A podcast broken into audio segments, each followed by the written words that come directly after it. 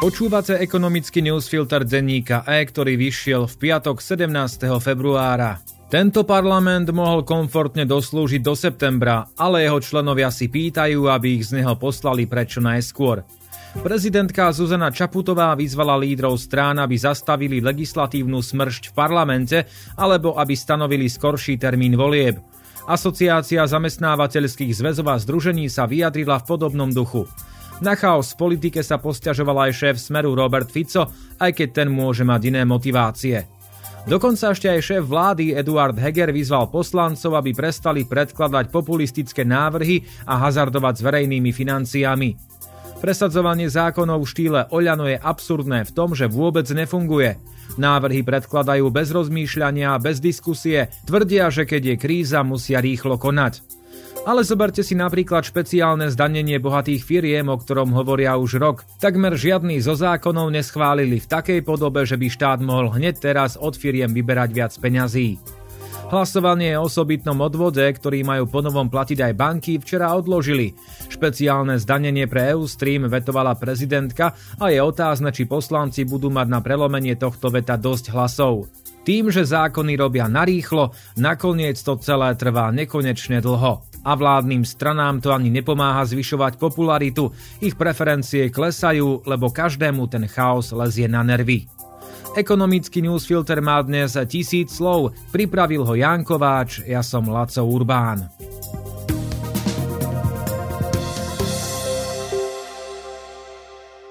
Aj keď sa výhliadky pre slovenskú ekonomiku zlepšili, vláda vyberie z daní a odvodov o pol miliardy eur menej, ako plánovala v rozpočte. Zároveň sa zvýšia jej výdavky, priestor na ďalšie predvolebné rozhadzovanie peňazí sa tým zužuje.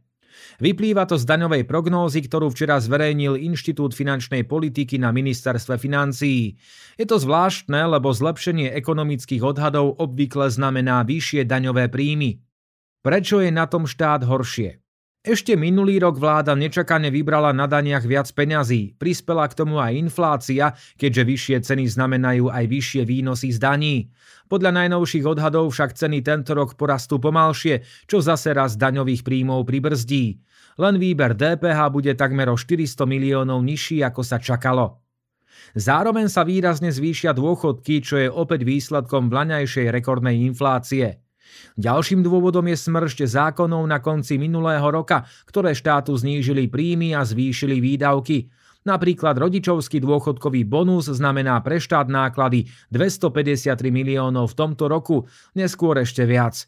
Významný vplyv má aj zníženie DPH pre športoviska a gastrosektor. Čo to presne znamená? Výsledkom môže byť ešte vyšší deficit štátneho rozpočtu, pritom už ten, s ktorým počítal štátny rozpočet, 6,4% HDP, je najvyšší v eurozóne. Na druhej strane je však možné, že vláda minie menej na kompenzácie drahých energií, keďže ceny na európskych burzách výrazne klesli. Príprave novej atomovej elektrárne v Jaslovských Bohuniciach nastal významný posun. Jadrová energetická spoločnosť Slovensko túto stredu požiadala Úrad jadrového dozoru o súhlas s jej umiestnením. Nový blok síce začne fungovať najskôr v roku 2040, ale posun v projektovaní znamená, že slovenský jadrový biznis ešte môže mať po rokoch trápenia v rozostávanej elektrárni Mochovce zaujímavú perspektívu. Prečo je to dôležité? Projekt nového jadrového zdroja niekoľko rokov spal. Jadrová energetika v celej Európe bola po havárii v japonskej Fukushime na ústupe.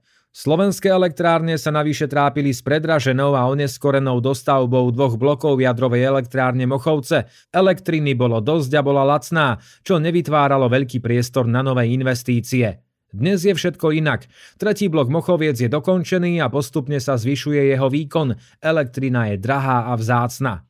Na Slovensko navyše mierí automobilka Volvo. US Steel chce na výrobu ocele používať elektrínu a sú aj ďalšie dôvody, pre ktoré by mala spotreba elektriny rásť. JES, teda Jadrová energetická spoločnosť Slovensko, je spoločnou firmou štátneho Javisu, ktorý rozoberá a vyraďuje staré jadrové elektrárne a českej energetickej firmy ČEZ. Firma vznikla ešte v roku 2009. Odvtedy akcionári do projektu vložili 115 miliónov eur. Celkové náklady sa na začiatku odhadli na 4 až 6 miliárd, ale odvtedy prešlo 10 rokov a do plánovanej výstavby môže prejsť ešte ďalších 10. Nasledujúci rok by mal jadrový dozor projekt JESU skúmať. V roku 2025 chce firma začať stavebné konanie a v roku 2031 získať stavebné povolenie. Paralelne sa musí slovenská vláda rozhodnúť, akým spôsobom chce zabezpečiť financovanie. So štátnym rozpočtom minulé vlády nepočítali. Slovensko sa verme nebude spoliehať ani na ruské štátne firmy, ktoré zvyknú jadrové elektrárne financovať. Ak sa teda na konci leta dramaticky nezmení politická situácia. Farmári žiadajú od Európskej komisie, aby zakročila voči dovozu lacného ukrajinského obilia a repky. Podľa nich je na európskom trhu týchto dvoch komodít prebytok, aj keď počas uplynulého roka celý svet trpel ich nedostatkom. Čo sa presne udialo? Ukrajina a Rusko patria medzi významných dodávateľov poľnohospodárskych komodít. Keď vypukla vojna, produkcia ukrajinského poľnohospodárstva klesla a zablokovali sa prístavy. Výsledkom bolo zdražovanie potravín a v niektorých krajinách aj ich nedostatok. Slovenská poľnohospodárska potravinárska komora hovorí, že to spôsobilo aj náraz dovozu ukrajinských komodí do Európskej únie, čo farmárom spôsobuje problémy. Na čo sa stiažujú farmári? Ukrajinské obilie je lacné, čomu sa musia prispôsobiť aj európsky pestovatelia. Svoju minuloročnú úrodu musia predávať pod cenu. Jej časť majú ešte stále v skladoch, lebo sa ťažko predáva a už o 5 mesiacov začnú kosiť obilie z novej úrody. Ukrajinské obilie má rizikovú kvalitu, keďže sa pestuje za iných podmienok ako európske. Agrárne komory krajín V4, Bulharska a Rumunska chcú tlačiť na Európsku komisiu, aby to začala riešiť. Podľa nich by mala zabezpečiť, aby sa ukrajinské obilie dostalo na africké a ázijské trhy. A na záver krátko o slovenských migoch, nových eurofondoch, investíciách do výroby čipov a ťažbe plynu a ropy. Za uzemnené stíhačky MiG-29 by Slovensko mohlo získať 150 až 170 miliónov eur, pokiaľ by zamierili na Ukrajinu, vyhlásil minister obrany Jaroslav Naď. Ministerstvo investícií sľubuje tento rok z nových eurofondov 138 víziev za 5 miliard 800 miliónov eur. Počíta s peniazmi napríklad na školstvo, cesty, zamestnanosť, obnoviteľné zdroje energií či zatepľovanie. Nemecká firma Infineon dostala povolenie na výstavbu závodu na čipy v Drážďanoch za 5 miliárd eur. So štartom produkcie sa počíta v roku 2026. Ide o najväčšiu jednorazovú investíciu tejto firmy, ktorá vyrába čipy do aut a dátových centier. Norské ropné a plinárenské firmy sa chystajú výrazne navýšiť investície. Ich investičné plány pre tento rok sa zvýšili z novembrových 14 na 17 miliárd eur. Prehľadač Microsoft Edge v júni po takmer 30 rokoch definitívne nahradí zastaraný Internet Explorer.